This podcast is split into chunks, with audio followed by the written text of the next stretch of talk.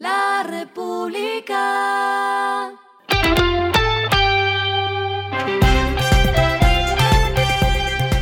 Al final de la jornada, esto es lo que debes saber sobre el comportamiento de los negocios, las finanzas y la economía. Las movidas de hoy fueron.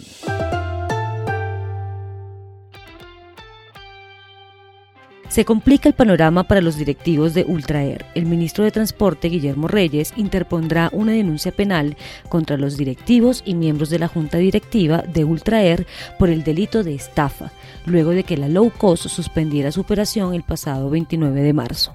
Tenemos el soporte probatorio de estafa agravada en masa, una pirámide, dijo el funcionario en una entrevista con la FM.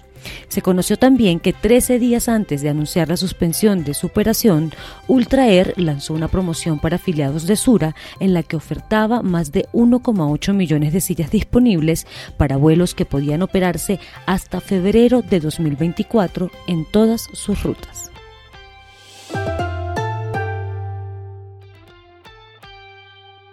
La aplicación colombiana Rappi anunció que comprará a la brasilera Box Delivery, una de las principales plataformas de domicilios en ese país. Sin entregar mayores detalles, Rappi informó por medio de un comunicado que falta la aprobación de los órganos anticompetencia de Brasil. Box Delivery nació en 2016, cuenta con casi 200.000 repartidores en Brasil y alrededor de un millón de entregas al mes.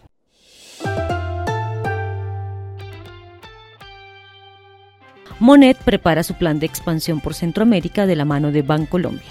La fintech ya tiene lista su operación en Panamá y México, pero también está interesada en llegar a Guatemala y El Salvador. Lo que está pasando con su dinero.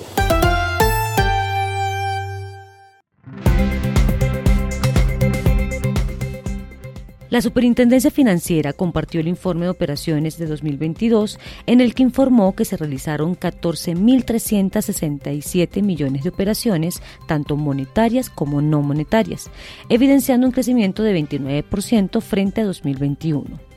Esta cifra estuvo compuesta en su mayoría por las operaciones de banca móvil con 8.548 millones, un 59% más que en 2021, seguidas de las que se hacen por Internet con 1.929 millones de operaciones, un 13% más que el año pasado, y los datáfonos con 1.221 millones de operaciones, un alza de 9%.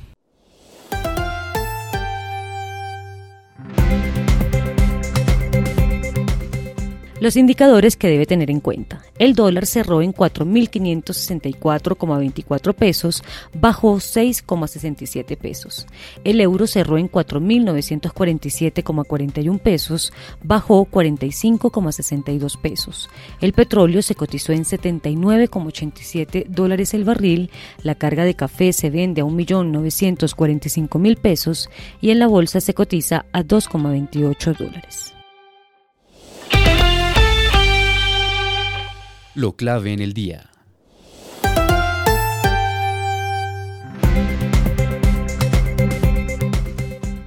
Hoy se conoció el anteproyecto del Presupuesto General de la Nación para 2024, que ya fue radicado ante las comisiones tercera y cuarta en Cámara y Senado y que sería de 435 billones de pesos, uno de los más altos de la historia. Educación, salud y trabajo integran el top 3 de los sectores que recibirían una mayor porción del presupuesto.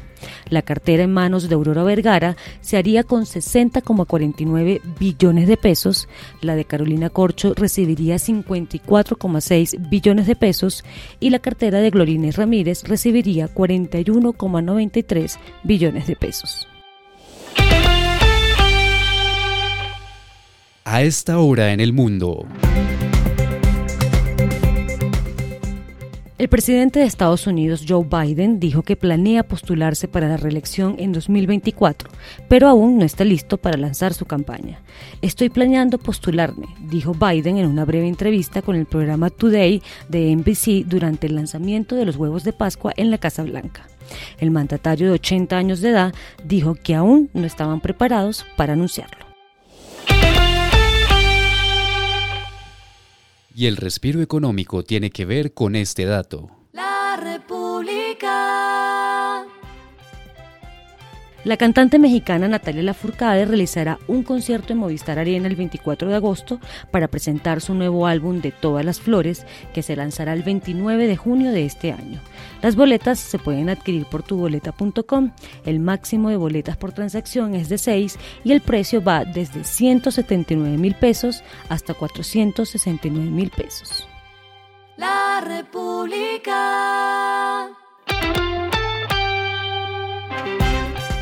Y finalizamos con el editorial de mañana, lo que debe enfrentar la economía global. El mayor fantasma que enfrenta la economía global es que el conflicto en el sudeste asiático escale y ponga en jaque el comercio mundial, algo peor que la misma pandemia. Esto fue Regresando a casa con Vanessa Pérez.